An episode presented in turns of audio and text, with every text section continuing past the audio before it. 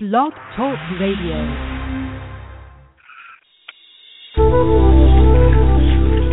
Welcome to the A H A Moments Radio Show for the inspiration, education, and celebration of enlightened living worldwide with your host, Mariana Cooper, founder of A H A Moments International and A H A Moments World dot com. Tune in for the next hour and learn to trust your A H A Moments to lead the way to live a passionate and purposeful life. And now here's your host, Mari.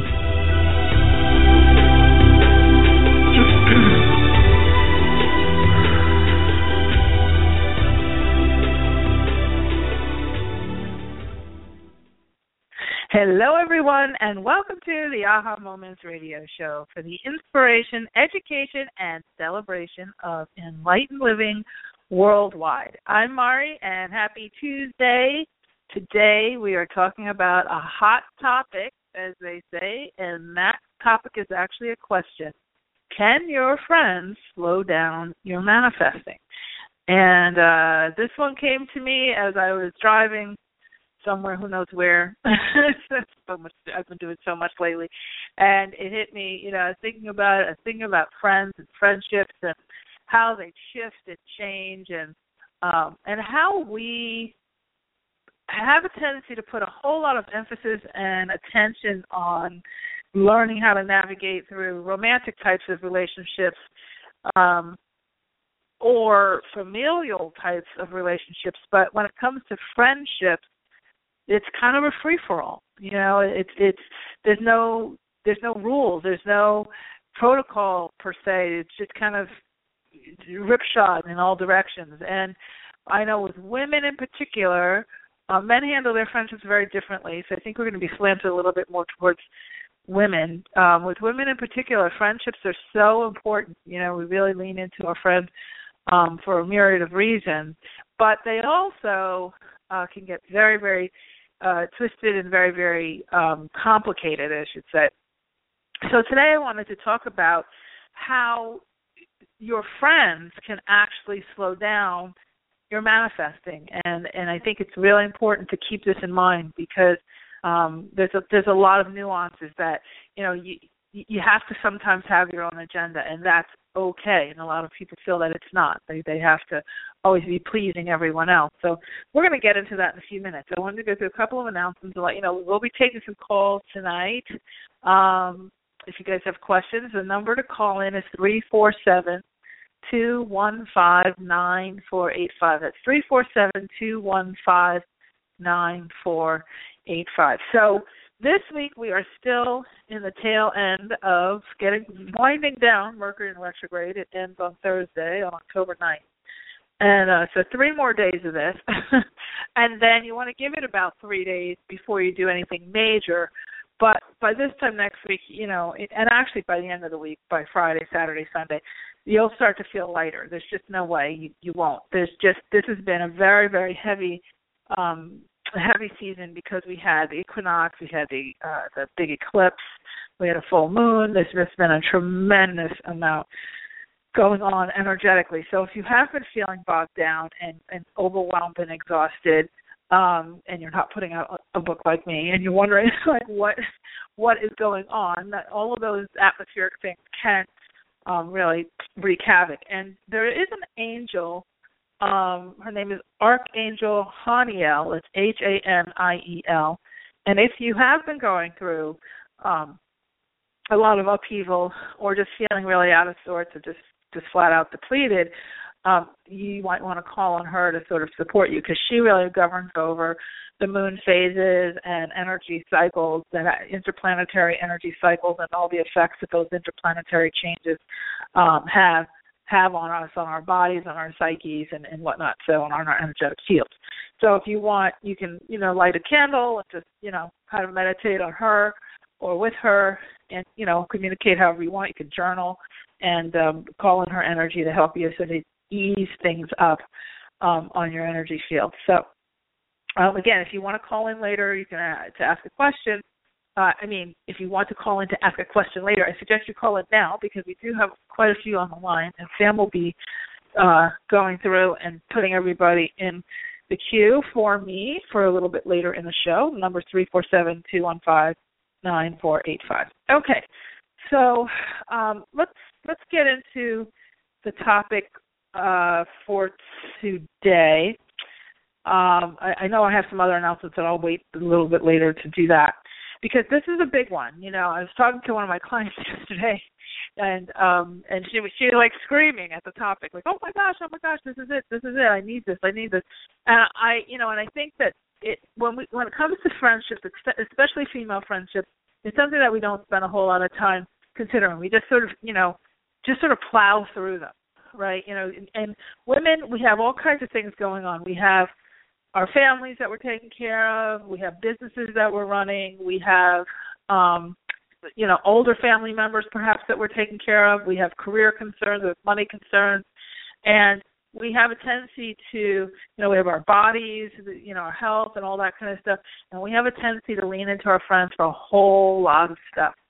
And I know that I've had, you know, I've over the years, um, since I don't have kids, I have a lot of time to think about a lot of different things that a lot of people who are, you know, who have who have kids and families don't have um, as much time to sort of sit and ponder and contemplate. And also because I do readings and because I do a lot of coaching and mentorship, um, the mentorship program and everything, I have had the privy of seeing a huge number of people, listening to a huge number of people um, talk to me about what they're going through with their their. you know, a zillion different types of problems, but the friendships in particular um, definitely come up. So I, I see a much higher concentration of certain tendencies than the average person would who's not, you know, in the business of doing doing what I do.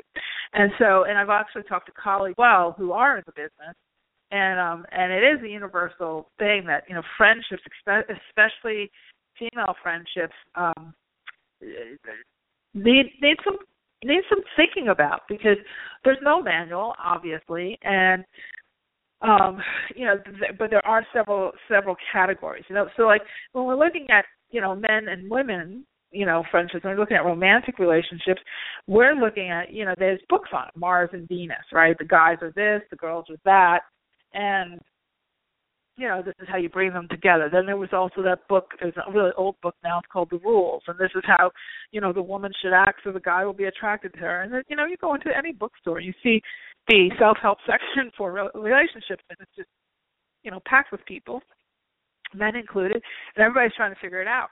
They're taking the time to figure it out. But how many people are taking the time to figure out how to navigate their friendship, their, their same-sex friendships, you know? And so... Um, this is this has been on my mind, especially now. It, it's interesting because we usually have categories of friends, right? You can call in and let me know if you agree with this. You don't have to, but I think we usually have these categories of friends. We have our social friends and the ones that we'll go out and we'll hang out with, and you know that we kind of keep things kind of light with. And then we have our what I call um, our familial friends. We have business friends, right? The ones that we do business with, the ones that we are, you know, we have at work, perhaps. We have, and, you know, so of course, it's, you know, there's thousands of different versions of all of this, and there's some friends that straddle across all of it. You know, I've had some of my closest friends start off as work friends, and then they've become what I call familial friends. Those familial friends are the ones that you kind of keep for a lifetime, the ones that you, you, uh, you know, Uh, you can always lean on that, like as if they were family, and you can go through ups and downs and argue and and um, go through different life changes and even go through long periods of time where you don't even talk to each other, but you can kind of pick up as if you were talking every single day. We all love those friends. You know, they're kind of like our soulmate friends, our twin flame friends even. Um, and then there's all the other ones. So the ones that are more seasonal friends, the ones that, you know, you might meet somebody at the gym and you go on the elliptical machine together, but you kind of, you know, you're not, it's not really the person you want to sit and have dinner with, or, you know, maybe they're just, they're just somebody that you see around, that kind of a thing. Um, and then you have the ones that um, are kind of in between. So they're not quite familial, but they're intense enough in your life that they're affecting your world. And those are the ones that I wanted to talk about today, because this is where, um, you know, the ones that are familial, we, you, you know, you kind of deal with them. But what about the ones that you're spending a whole lot of time with, but you feel like there's a drag on your energy in some way, shape, or form. A lot of times, you know, friendships are as good as how as your communication, your ability to communicate, right?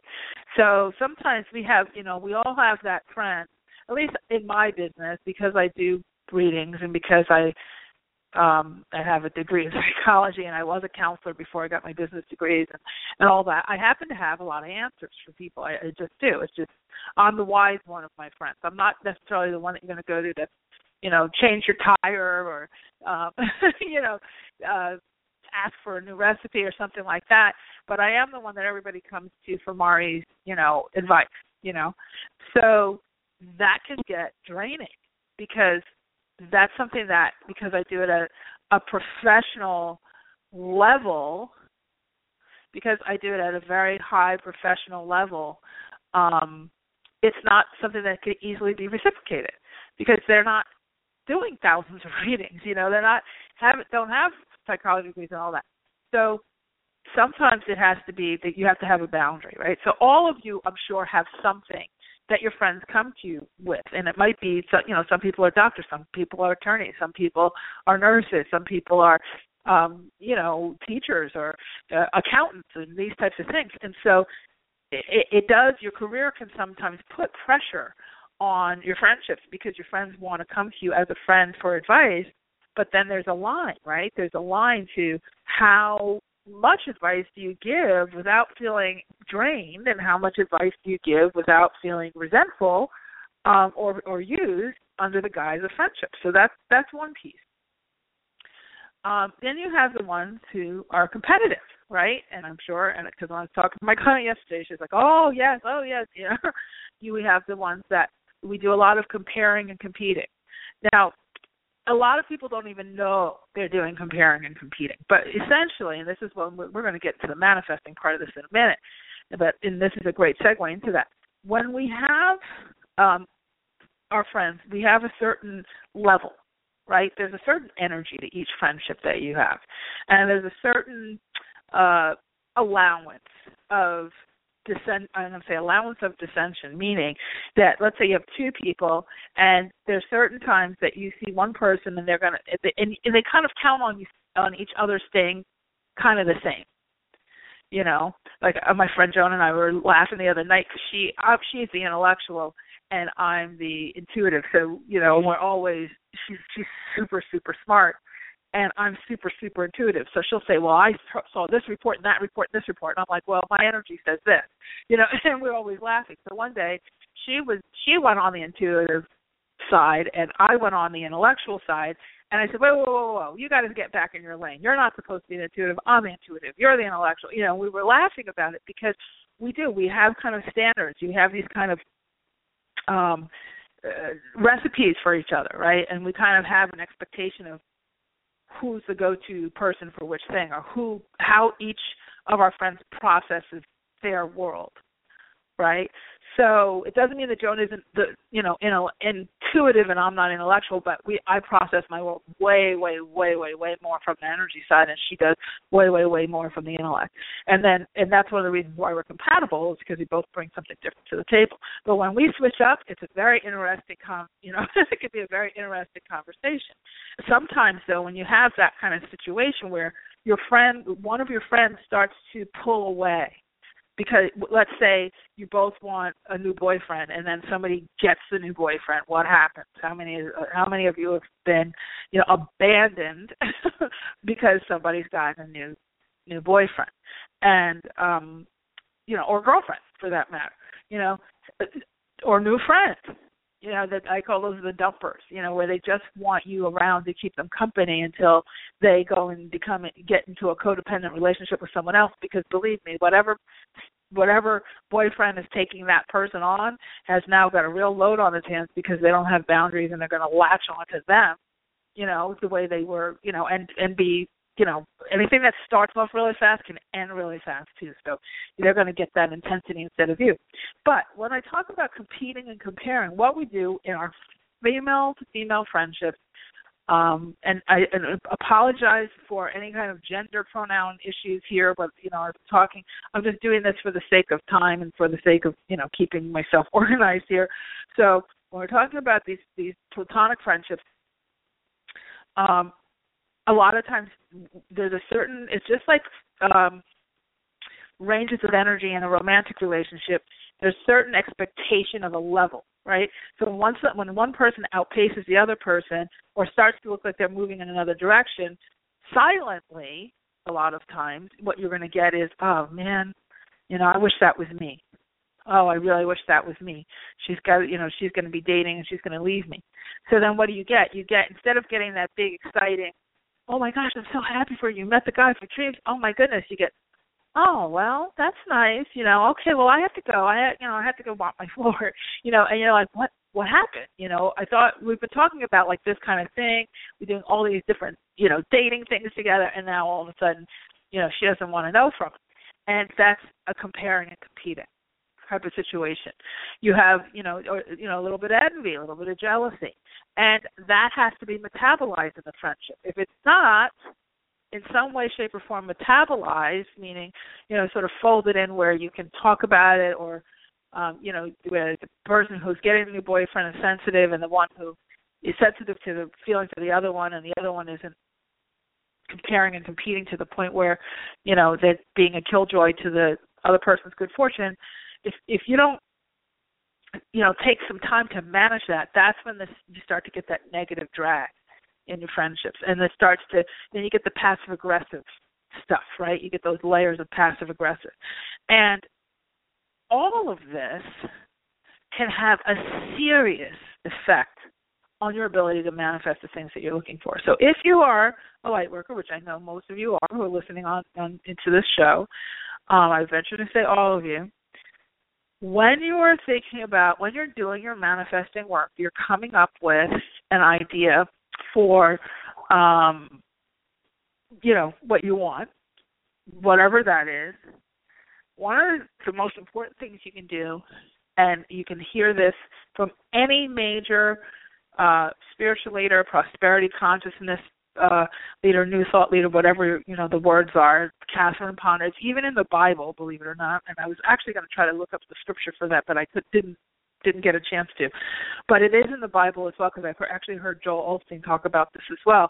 Across all of the different religions, even in the in the uh, Kabbalah, across all of the different religions, they always say when you have a desire, you need to keep it to yourself.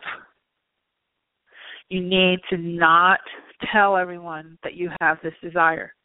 When I saw somebody put their vision board up on Facebook, and I said, oh, man, what a mistake.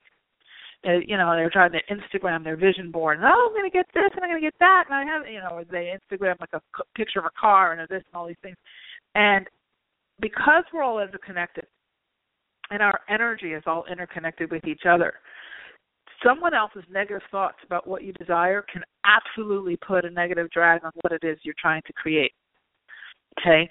That absolutely can do it. So you want to have your own inner sanctum, your inner sanctuary, that you keep stuff to yourself.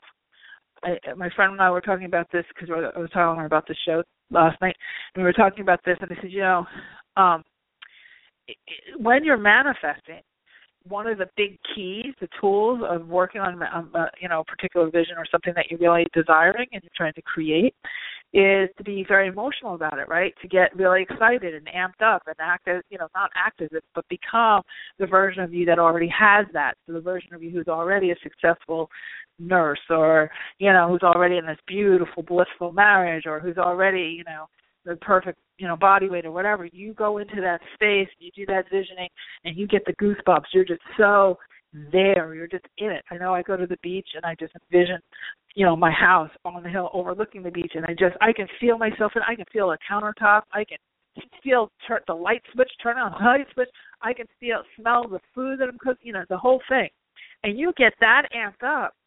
You become so emotional. It, it feels so good.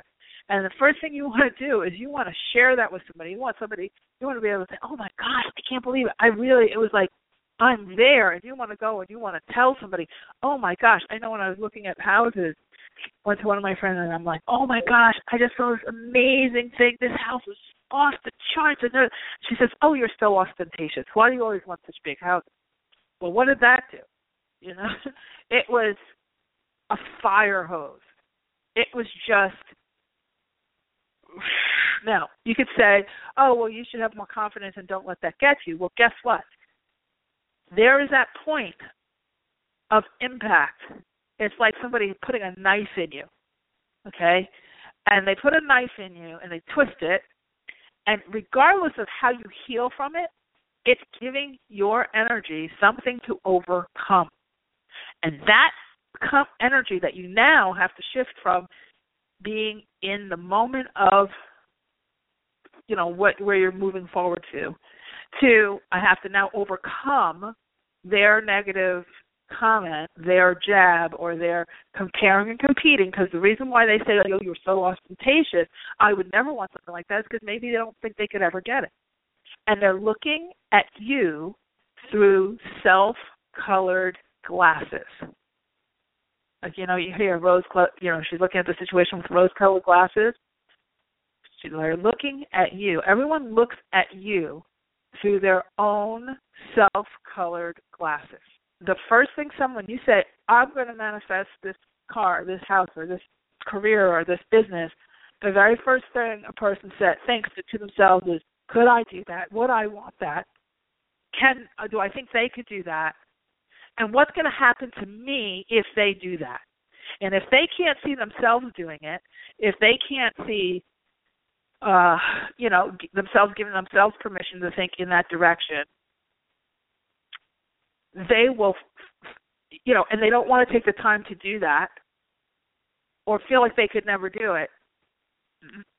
It's not, it's human nature not to want you to do it too. So the first thing that comes out of their mouth is a criticism. It's a judgment. And so when you go and you express these things, you have to be very careful, okay? You you have to be very careful how you share. It's just like when you have a newborn baby and you don't want anyone near that baby without a mask on, without washing their hands. You know, you're keeping, that baby is too fresh to the world. Their immune system isn't strong enough to handle someone who's got the flu and the cold and this and that, right? You know, as your kid gets older, you send them to school and they're exposed to every germ under the sun, you know. But your infant, your one-day-old infant, your two-day-old infant, your week-old infant, you're not letting them, you're not letting everybody breathe all over that baby, you know. So it's the same thing with the things that mean the most to you. And I'll tell you what, the friends who are the closest to you will have the biggest reaction. Why? Because they are the most dependent on you staying the same, because they lean into you. They're, you mean something to them. It's the same thing with family members.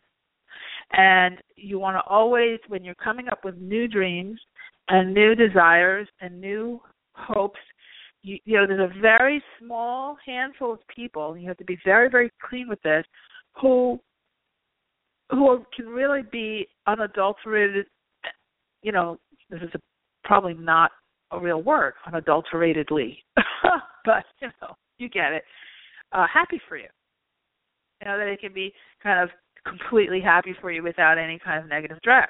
I'm going to tell you who the people you can share your dreams with, because there are people you can do it, but the ones who are closest to you, always pay attention. Are, you know, how is this going to, how are they, this other, how is this other person going to perceive this, and is this the time to bring this up to that person? You know how they view their world, okay? So if you know this person pretty much reacts negatively to every kind of new idea that you have and they're more of a critical kind of a judging type of a person, then you don't want to bring your, your deepest, you know, un- the underbelly of your soul kind of things to that person. Okay, but where do you bring them? Because you definitely want to be able to express yourself. I'm not saying that you don't express yourself and you just implode with excitement about what you're attempting to manifest. But there's two types of people you want to bring it to. One is what I call the perfect stranger. And the perfect stranger is um, the person who has no emotional, financial, or personal investment in whether it happens for you or not. So when you bring this up to them, they're just like, how cool is that? Cool for you. Awesome. Go, go, go. Most of the time you'll meet these people in workshops. They're new acquaintances. They're people, or you'll meet those people in different support groups. Um, but they're not competing with you. They, there's no there's no vested interest in whether you get it or not. So they have the bandwidth They're not looking at you through self-colored glasses. Okay? So that's one person, type of person you can talk to. The other type of person is somebody who's already done it. So, um, and done it with success. Because then there's, again, no comparing and competing. What, so, for instance, when I was riding horses, I had been riding for, you know, oh, I don't know, how old am I? I had, you know, thirty years of riding. I haven't ridden in a while, so I can't say I'm doing it right now. But um, I was in that, that whole business, and I was competing um, quite a bit. And so I would put my horse at barns with Olympic trainers.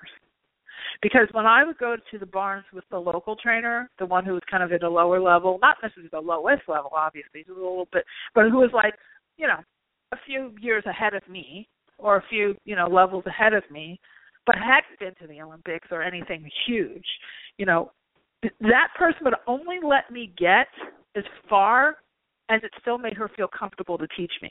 So no one will ever let you get further than they've gone themselves. So I learned very early on in my riding career that when I would stay with the local trainer, they might be cheaper and all that, I would kind of sort of level off at a certain level. She wouldn't push me, push me, okay? And then I said, you know what? I would go to these clinics. They're like kind of learning like lessons with a different, you know, with a big trainer who comes in for the day or the weekend, and you go you bring your horse. You take a, like a, you know, a one-off kind of a lesson with them. And I would go to these clinics, and I'd get, and they, they would bring in these Olympic trainers, and that trainer would tell me so much stuff, and my horse would just, boom, it would just, all these things that weren't clicking for weeks, weeks, and months, and months, and months, they they wouldn't click, you know. And then with this this Olympic level trainer, she's like, no, no, no. And I remember this gal, Ashley Nicole, she was on the Canadian Olympic team. I'll never forget this. And she takes Tucker, my horse, and she says, this is what you need to see. His neck should be doing this, and his back should be doing that, and his shoulders. Look, when you're sitting on the horse, look at where your shoulders are. Look at that. I mean, unbelievable. In, in forty-five minutes, this horse was going like a million bucks, and it wasn't because she was sitting on him. She was teaching me the more advanced stuff. Why? Because she wasn't scaling herself down to keep me at a certain point. And I literally went back to my barn, gave notice, and moved within the next week so I could go train with this lady. And from that point on, I would not train with anybody who wasn't on the team or, you know, had been to at least the Pan Am Games. Why? Because now I was no threat to them. I wasn't anywhere near their level. So I got, they gave me the breath because when, they, when they've done it, when they've done the biggest stuff, especially when they've done it multiple times, the next big goal for them is, how can I get my student to be going to the Olympics? I've done it three times. Wouldn't it be a great coup to be able to train a horse and rider team up to that level, right? So there was no more threat. So when you have, there was no more comparing and competing. They've already done it.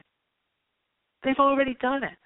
When I want to, when I'm working on my book and I talk to Sandra Ann Taylor, she's a really dear friend, known her for years, and she's with Hay House, and she's a New York Times bestselling author.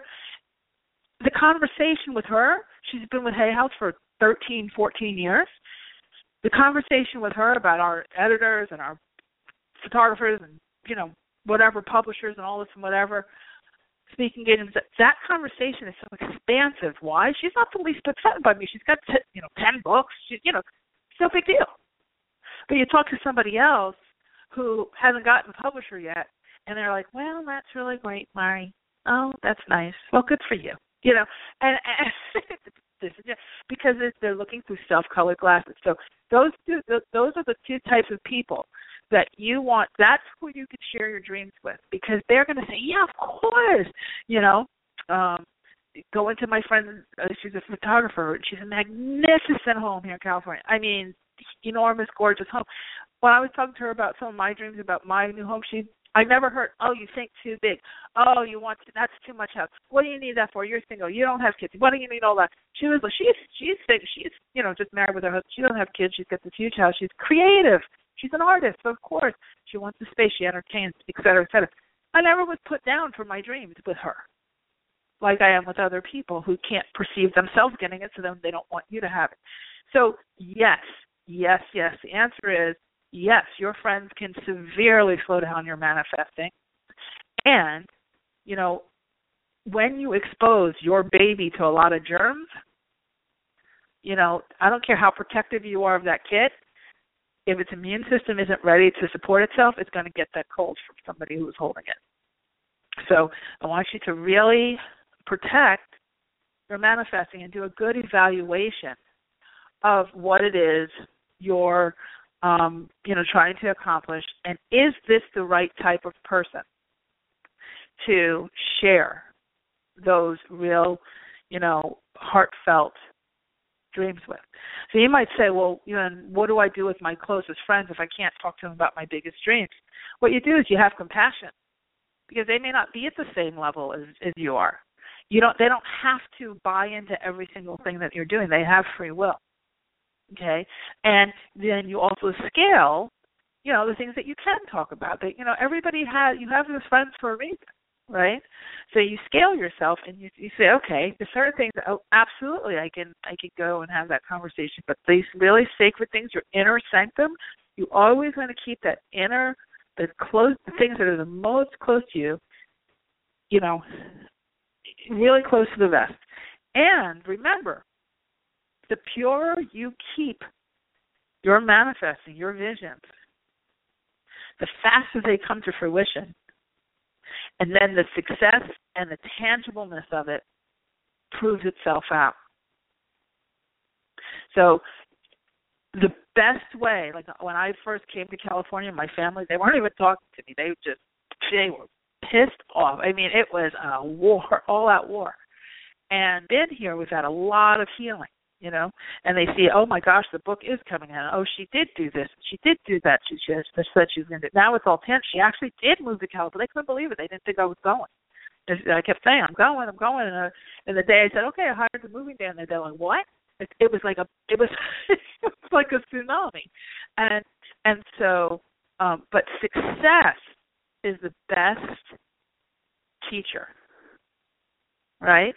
So, and people have a, a very, and then all of a sudden, it's, it's you get, the respect comes when they see that tangible thing. It's come to fruition. Now they brag about, oh, she moved to California, look at all the stuff she did, she got the books. You know, it's amazing, because two years ago, a totally different conversation, right? So you want, there's certain people that you have to just let the actual actualization of what you desire be, you know, lead the way. And then you go to the strangers or to the people who are already doing what you want to be doing to share, you know, kind of that more intimate um, dream with. Okay? So, um, let's see. I see a lot of you are on the line, so let me just make sure that I covered what I wanted to. Um, Okay, let me just talk about this one more, this one more uh, next thing, and then we're going to go into some readings. So when you're looking at your friends, and I mean, God, you know, this could be a whole course. When I do the Self-Love Project, I have a new class coming out in the next, I guess, week and a half, two weeks. And when we do the Self-Love Project, that's, there's going to be a whole module on this in that in that course, because I think this is so important, is how do I love myself and keep my friends at the same time, because a lot of times we have to do set boundaries, right? And there's two things I wanted to talk about. One is setting boundaries, and the other one is breaking up with our friends, because sometimes we do have to say, okay, this is just not working. I want you to evaluate. I want you to evaluate, especially because you're working on manifesting projects. I want you to evaluate how much negative drag you have in a day. What do I mean by negative drag? Call it mental clutter, emotional clutter. Now, so of course, there's physical and energetic clutter, but right now I'm talking about mental and emotional clutter. A lot of that clutter happens from the company you keep. Okay, so are you, if you go and you look at your cross-section of friends, to look at, at them, and I want you to be brutally honest with yourself. You don't have to go writing to them and saying, I was listening to Mari and she said, you know, get rid of you. Don't say that, all right? But what I want you to do is is really look at your cross-section of friends and say, is is this friendship nourishing to me? And am I the best person I can be for that person? Because if you hear, if if I say a friend's name to you and you immediately say, oh, oh gosh, well, I'll tell you what I like about her. Like, she's good because she can always go to the movies when I want to, but it's exhausting, you know. But at least you, I don't have to go to the movies by myself. That's that's like having McDonald's, you know. Is that drag? Is the drag negative drag? Meaning, like, you know, like the a drag is like when you have the wind coming to the car and it slows the car down, so they have those air, those like fins on it, so there's the aerodynamics work better. So, is the negative drag from what each friendship that you look at worth the reward?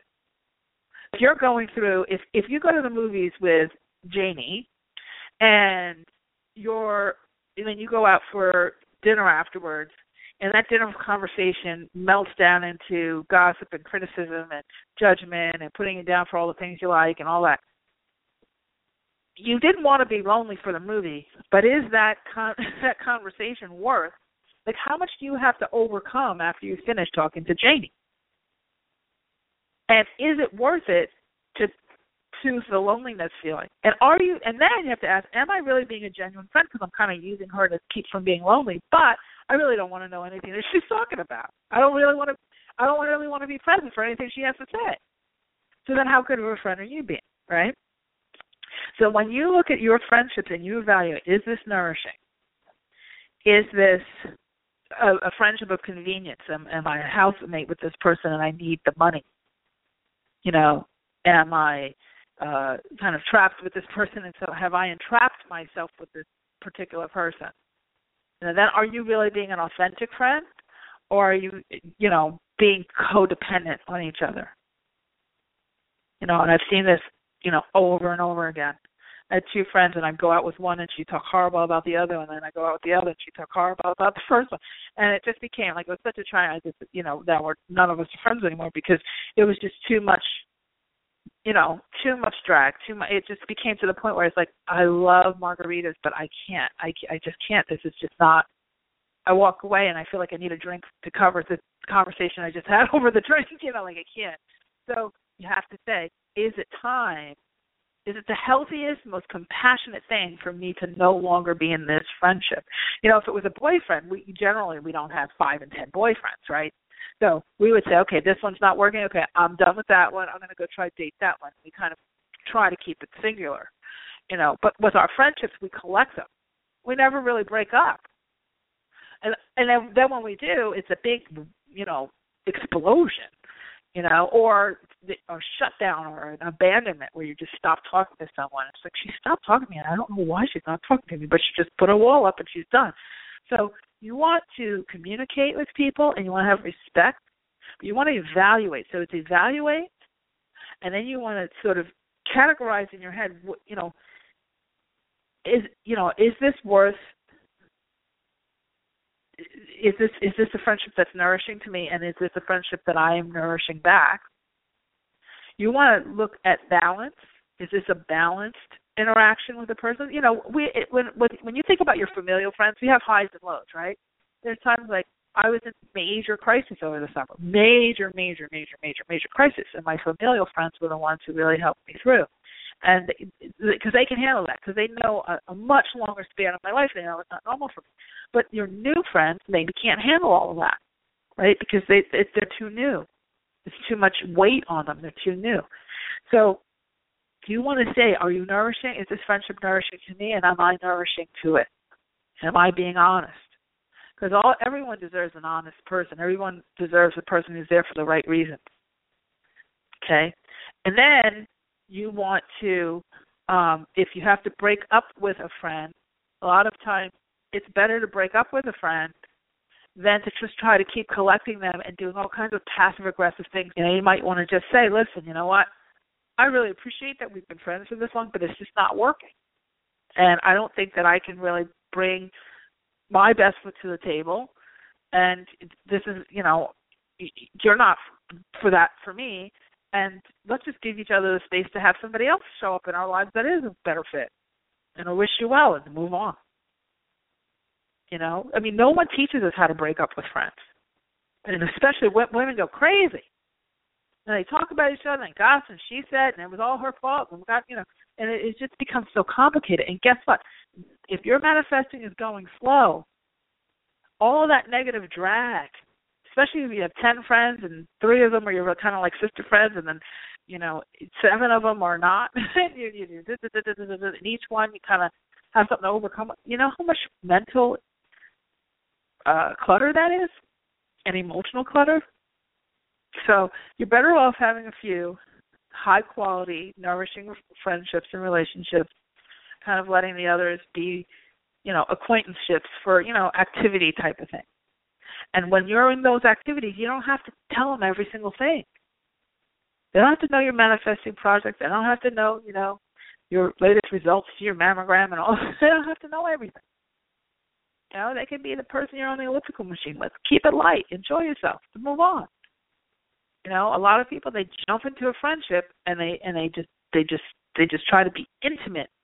Intimacy, you know, it, from it from the from the word hello. And intimacy happens over a long period of time where you both hit up against something and then and you get through it together in a positive way, and you build up a trust that you can count on that person. And that's when they earn the right to hear more of your, your, your closer to the vest types of stories, and, and vice versa. You know, I've had people where they like they say hello and then they're trying to be like on you, like to the like a, like just just jump on you. You know, some I've seen much more of that now as my career's, you know, my success level's going up. So it's like there's an interesting shift that's happening because people hear what I do, or somebody introduces me as so-and-so and whatever, radio show, whatever, and, uh, and the eyes get wide, oh, and she's, a, and when the people say, oh, this is Mari, and she's a psychic, and I'm like, oh, God, don't ever introduce me as a psychic, because it shuts down the whole room. Now nobody's paying attention to anybody else anymore because they want to know, is she going to see my dead grandmother? Is she going to, you know, answer this question? And, she, and they kind of, so I kind of, and then I just shrink. I just, like literally, like, you know, kind of just like the, the Wicked Witch of the West has had water on. I just sort of just, just literally shut myself down because I don't want to be that person in the room that, you know, is it, it, it becomes work, you know. So um, I hope this has helped you and to start to think about. I mean, this is a way big, bigger topic than, you know, on a radio show, forty minutes on a radio show, but I wanted to bring it up because when we start talking about the Self-Love Project in the next week or so, this is part of that. Okay, part of your own self-care is who you surround yourself with. And quite frankly, it's really important for women to have a good set of girlfriends if they want a healthy relationship with their spouse, even if, you know, same-sex spouse or, or opposite-sex spouse, because no spouse should take the load, everything. That's when you get that codependency. So starting to evaluate your platonic relationships and the quality of that, and what are you bringing to the table? Are you just looking at everybody to just give you advice and be your dumping ground? I had one friend say, well, you're my counselor, you're my counselor. And I said, I'm not your counselor. She got really, really upset and offended. But that wasn't my job. I'm not a therapist, you know, and if you are, if I am, then pay me to be a therapist, and then I can, but I'm, not, I'm still not going to do it because I know you too well, and I can't be objective, you know. And so, but there was boundaries, and we have to have boundaries. And if you're going and dumping on, you know, your friends, and you know who you are who are doing that, you need to back it up and start to look at, you know, how, what am I bringing to the table? Am I, you know, I've said to, about men, they need to bring something more to the table than a knife and fork. You got to bring a bag of groceries, bring some pots and pans, bring some dishes. You just can't come and eat all the time, right? So you want to evaluate your friendships. How good a friend have you been? And do you need to be that level of friend for every single person you meet? No, it's an earned, you know, uh, status to become intimately involved with a friend. I'm not talking about sexual intimacy. I'm just talking about, you know, building a, a, a that kind of relationship, that strong friendship. Each earn it with each other, right? And then that way you can you can ha- build that trust, and you can be able to say, you know what, you just slayed my dream. I just told you about something, and you just slayed it. You just slayed it. What are you What are you doing? And I said, oh my God, I didn't mean that. I'm sorry, I didn't mean that. And then you can move on. Right? That's how you advance these friendships. All right. So um, I'm going to stop there because I see there's so many of you on the lines, which is great. If you'd like to try to jump in on one of these calls, it's nine four eight five. Okay, so if you have been waiting, I got to just get a drink of tea here. I'm getting e. I'm talking for too long. If you have been waiting, please get back to your phone so that when we open the line, we don't miss you. And uh, Sam, the first person we are going to talk to is Jody in Portland. Hi, Jody. Hi. How are you? I, I, I'm good, thank you. I was wondering, there's a friend I've been friends with for a few decades, and I just saw her when I visited the Bay Area. And there's just always something I always have, these resentments, and part of me just feeling like I want to throw out the friendship because I'm bothered by all this stuff. And then I don't know, like, well, what's my part? And I'm listening to what you're saying. It's really helpful, but I'm still, like, lacking clarity about it. And Are, are you on a speakerphone? Because I'm having a hard time understanding you. Can oh, you I the, am. Can you put the phone closer to your face? Because it's really hard to he- understand, literally understand your words. Okay. Okay. Can you hear me? Uh, oh, that's much better. Okay, start over, please, because I, I was you were going in and out. Okay. There's a friendship I've had for a few decades, and I was just visiting this friend in the Bay Area, and I, I feel like the quality of the friendship has been bothering me for a long time, and yeah. I, I just don't have clarity, and I feel like like sometimes she just wants me to be captive, like her captive art audience, and I feel that competition and comparing thing. And there's just something I feel like she's not really on my side, and right, she's going to dump me for like some other more interesting international person. Like it just something that makes me mad, and I don't know what to, what to communicate with her or not, or whether how to move on or not. And I'm lacking clarity about that, but full of resentment. But it sounds like you have the clarity that you, she's not. You have to ask yourself: is she nourishing to you, or is she like junk food, or is she kind of like? To me, she sounds like the kind of food you have an allergy to. Like, I know if I drink um, chai tea, like if I drink dairy, my ankle swells, right. You know, I get congested, but it's so good, you know, kind of like you can have a little bit of it, but then you're not having anaphylactic shock, but your body feels kind of yucky afterwards, so why bother? And that's the kind of thing you need to look at, you know, is this nourishing to me? So clearly it's not. And are you holding on to her just because she's been around for a long time and you're afraid of the empty feeling that you might feel if she's not there? It's that, and also there's something like I also, I feel like I get from it. Like it's almost like this selfish thing that I'm getting, like from this person's creativity also. It's like the parasite in me doesn't want to have like the host part gone too. There's like something that's not so healthy about yeah. me too, I think. Right, right, and that's you know, and that's what, probably what, what she's serving in your in your life is for you to sort of sort this out. You know, at the end of the day, the first thing that before I, you know, when you're addicted, because a lot of times, and we didn't go into this. Maybe we'll do a part two and talk about addictions with friends. But um, a lot of times we have like a slight addiction to our to um, people as well. It's kind of like a food addiction mm-hmm. in the sense that you know you you crave the sugar, even though the, you've taught your body how to crave sugar because you eat so much of it, but it's having an ill effect. But you're craving it, you know, kind of like when you get kidney yes. and that type of thing. And so.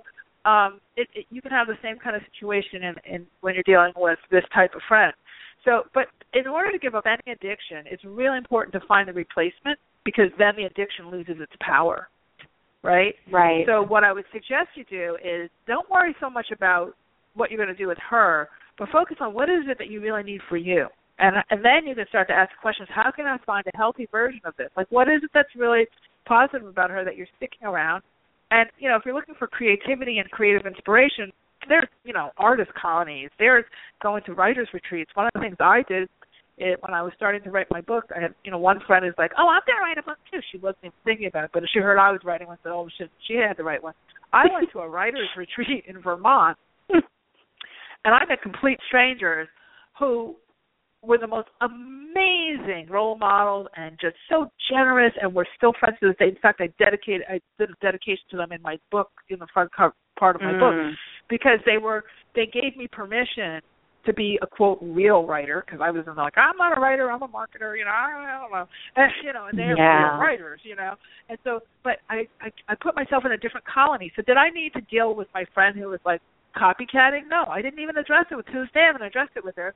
I just removed myself and place myself in a, an environment where I could get genuine nourishment from people, again, who were way further ahead than me, so there was no threat. They didn't know for me. They, they met me that weekend, so they didn't have any investment. She, my friend, who's been friends with me for a really long time, didn't want me to outpace her. She didn't want to be left yeah. behind, right? Yeah. So I, I didn't need to deal with it because I found my feed, because you're saying I need a new host, right? You need yeah. to go to an appropriate host. If there's somebody who's, she, you're going to her for creativity on some level, she's feeling like she's being used, right? Because she, she knows, like, we all know that our when we have an adversarial relationship, it's no fun for either person. She's conflicted uh, as yeah. well, right? Yeah. So what I would say is focus on how you know how, creating healthy new friendships, and then evaluate where she's at, because you may be able to kind of right. accept her where she is, and just see right. if she's been around for a really long time, and you know she's just your curmudgeon-y friend from you know wherever. yeah. she's not. Yeah. You don't have to lean into her for anything. And then, you right. know, it's amazing what happens when you start to get healthy friendships and appropriate relationships with people in various sectors of your life. You can yeah. really be accepting for letting people be who they are. You don't need to change anybody. Oh, that's nice. I need to learn how to be a better friend, too. I feel like I lack those skills yeah. a lot as well. Yeah. Well, you know, it's not a matter of lack. How many of us get taught any of this? Because we're so focused on find a husband or find a wife and be a good family member, but our friends, it's a complete free-for-all. You know, mm. nobody's saying, you know, how many times did your mother sit you down and say, now I want you to cultivate really good girlfriends, and this is how you treat Mary Jane, and this is how you treat Samantha, and this is how you treat, uh, you know, Roberta. Right. No. But they do say, I want yeah. you to be able to cook for that guy, and I want to make sure that you, you know, you know, you got to have sex with him three times a week to keep him happy. And, you know, all you know, we get it, that kind of advice, you know. Mm. So how how could you know? Yeah. You know, and that's why I wanted to, to bring it up. So I hope that's helped. I'm going to have to jump to the next person. But it is. Thank you so much. Oh, you're so welcome. And thanks for asking a topic-centric question. I greatly appreciate that. Okay. Um, next, Sam, we have uh, Kim in Alberta. Hi, Kim. Hopefully she's still there. Yep. Yes, I am. Hi, Mari. Hi.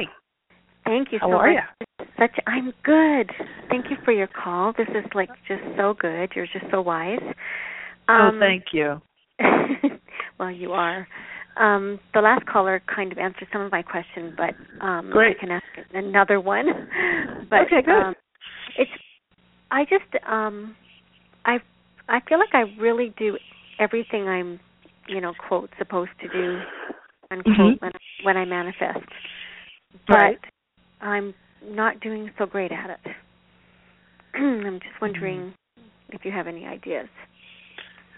Well, what is it that you feel you're doing that is is the right thing? And when you say not so great at it, what's not happening that you think should be? I don't share it with other people. Um, okay. I, you know, I do get really clear on it and focus on it, and I um, have like an altar, and I don't visualize, so it's that's hard for me. Um, uh-huh. So it's kind of, it takes a lot to get myself really excited about it, but I do have, you know, pictures up and things like that, so I can Um, look at those and be excited. Um, I think I'm going to stop you there because I think I can see the the one big um, kind of hole, the not visualizing part. If you know, a lot of times people think cause visualizing um, puts something off in the distance, and when you put something off in the distance, it literally kind of the intention behind that is I don't already have it. I don't have it yet. So when you're saying, I will have something, you're basically commanding the universe. I, you're saying, I don't have it yet, right? So the vis, the visualizing isn't as necessary, isn't particularly necessary as you becoming that being that already has it. So it's a state. So there's a state of mind that you would have, let's say, if you're a multimillionaire. That, that's a state. And then there's a state of mind if you don't have any money. right? That's the state of being homeless. And then there's the state of being in love, and there's the state of being a homeowner, and there's the state of being a, you know, owner of a nice car. These are all states. There's a state of mind that you have when you are, you know, in your dream home. Now, that state of mind actually is not particularly heightened. You're not like walking around the house, oh my God, touching the walls. This is my dream home. Like some people visualize it. They're touching the walls and they're, they're kissing the granite and they're petting the, you know, the windows and they're looking at the. That's that's saying I don't have it yet, because that's not how you would be if you actually lived there. You know, it becomes very neutral and very kind of normalized when you're actually in it. So what you want to do in your your manifesting work is you want to close your eyes and you want to literally transfer yourself into that state. Not visualize it like it's on a movie, but you want to become that. So like you're sitting in your chair, you close your eyes, and instead of visioning yourself, you're now sitting, let's say you want a new house. Instead of visioning yourself, you know, in a movie in this new house, you literally, you have your hands on the arms of your chair in your current, you know, place. You close your eyes, and now that chair is in that new house. How do you feel? And that's the point. It's how do you feel? You have to be in the state, okay? And and, and that's different than projecting yourself out into a visioning process. Do you see the difference, the distinction?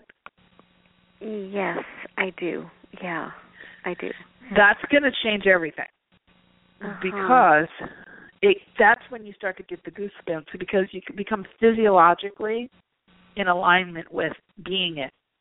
And what people forget about manifesting, and this is like more advanced, I teach this in all my advanced class and my mentorship programs, manifesting is not about willing something to yourself or projecting out in the universe and then hoping that some big being drops it on our head or somehow it shows up in our life. Manifesting is literally shifting into the frequency of the version of you that already has it. There is no such thing as linear time. It's a parallel. We're working in parallel. So there is a version of you that already has that house or whatever it is you're trying to manifest, right? You literally, when you go into the state, you are literally shifting into the parallel dimension of, of the version of you that's already there. Very different than visualizing, which is one of the reasons, because you're very advanced. You don't real, you may not even realize it, but the reason why you have visioning problems is because that ancient part of you that know, already knows how to do this knows that that's not really what you need to do. Hmm. Okay? So yeah. I want you to just, I'm going to have to jump to the next person, but I want you to, in your next round of your manifesting work, I want you to sit in your chair, and I want you to just feel yourself become, like you can even envision moving into it, like walking through a veil, and now you're already in that space. And take on, and then feel how that version of Kim that's in it, that has it already, because you do. There's no okay. linear time, and that's literally the collapsing of time. This is why when you get really advanced, your manifestations can happen almost instantaneously, because you literally, when you understand that you're switching dimension, you literally cross that veil into that dimension where everything is the same except you have that new thing. So wow. your friends don't change, or, you know, boom, and you're yes. there. That's what you're oh, manifesting is. Does that, that make sense? Oh, that's wonderful. Yes, you yes, got it. it does. You got it. Thank you. you. Oh, you explained it so well. Thank you so much. Good. I'm so glad. All right. Have a great night. Okay. Oh, my goodness. I can't believe it. We just hit the end of the show. Oh, my gosh. Okay, well, I'm going to have to sign off because Sam's going to kill me if I go over because I've been going over the last few weeks. But we'll let's see if we can do um, a part two of this show, because I think this is this is actually good. Um, so and I just wanted to also let you know that I am now doing my last round of Akashic Record readings, okay? And we are more than halfway sold out of these appointments. Desmond's going to be in the last round for twenty fifteen, the last round at twenty fifteen prices, last, last, last. And I don't know that I'll be able to do a whole lot of readings next year just because of the way all the scheduling and everything is going. But this is it for, for this year and these prices. So if you'd like one of those readings, please make sure to check your inbox. Make sure you're on our email list. We sent out, it's on the bottom of the sheet that we, the email that we sent out today for, sh- for the show. Um, And if you're not on our email list, make sure you are. You can go to A H A Moments World dot com um, and sign up, and you'll get the notice. But I would love to have you, and we can get a lot more into this stuff um, there. So we will see you back here, same time, same place next week. I'll end with my motto, which is you truly can have exactly what you want. You absolutely deserve it too. And in this new energy, anything is possible. Take care, everybody. Have a great week.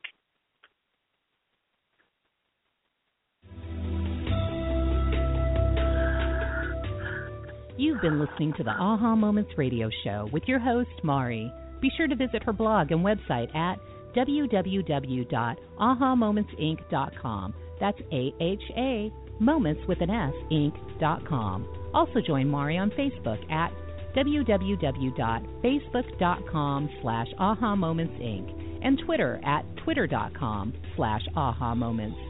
We can't wait to see you there.